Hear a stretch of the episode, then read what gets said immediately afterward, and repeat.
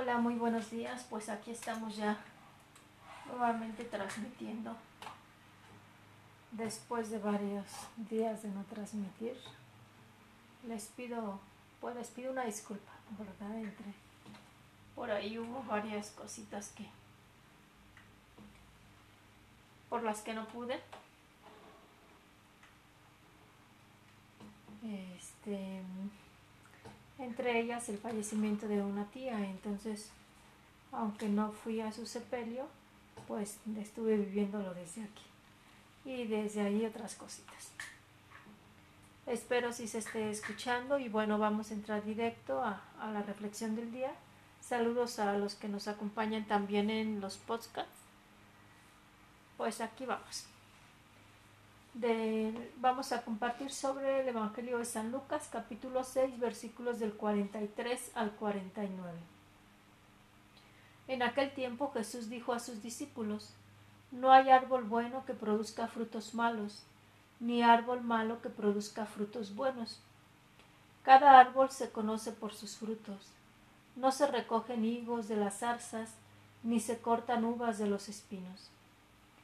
El hombre bueno dice cosas buenas, porque el bien está en su corazón, y el hombre malo dice cosas malas, porque el mal está en su corazón.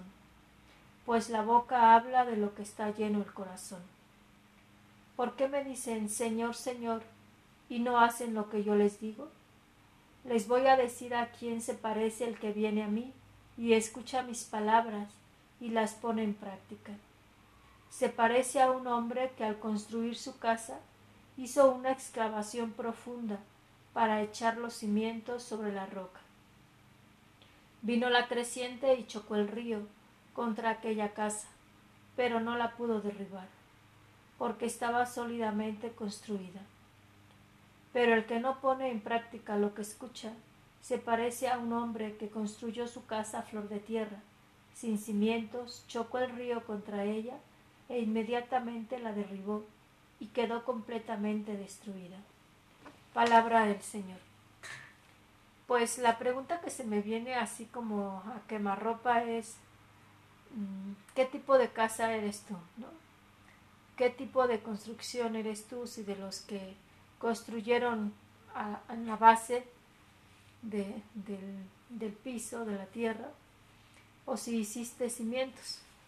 Eh, ya una vez yo les había compartido que esta parte la puedo entender muy bien porque pues por lo que papá se dedicaba a la a la construcción. Entonces em, me tocó ver verdad me tocó ver cómo construía.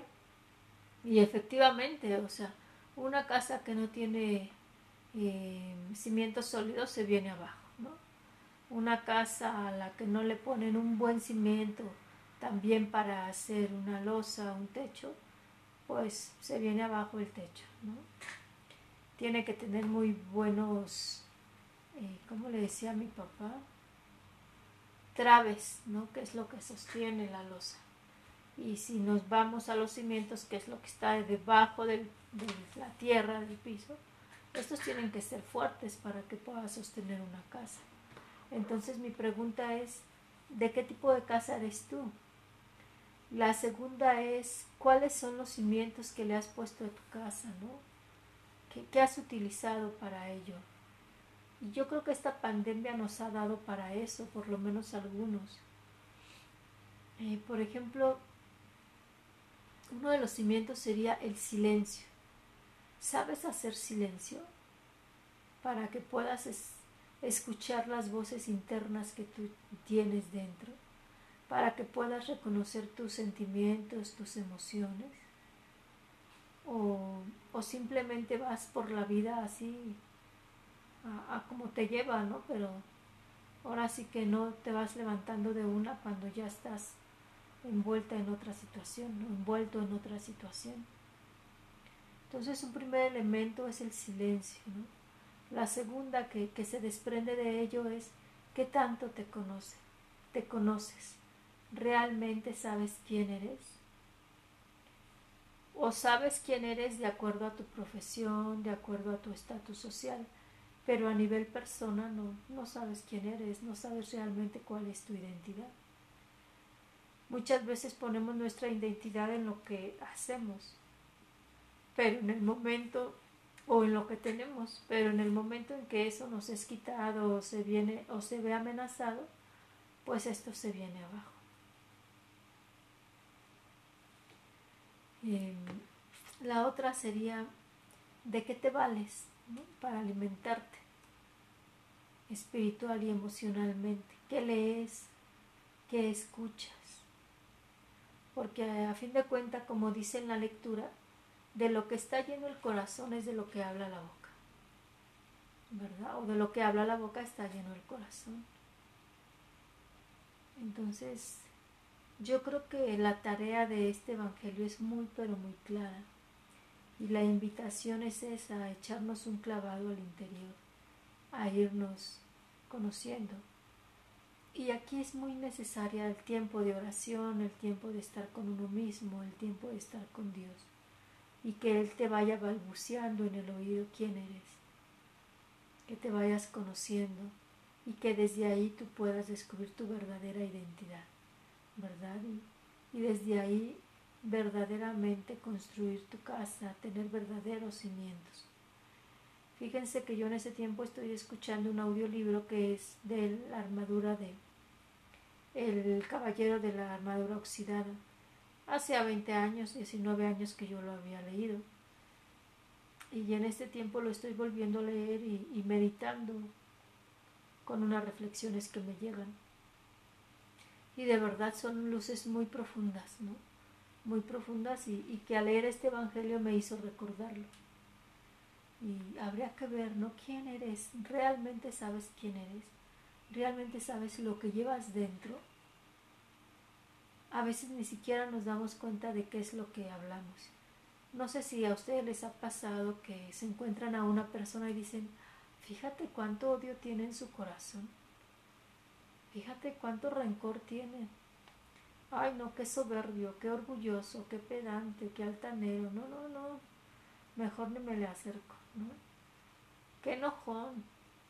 Y muchas veces podría ser que la gente de fuera nos conociera o por lo menos nos nos ve de fuera, ¿no?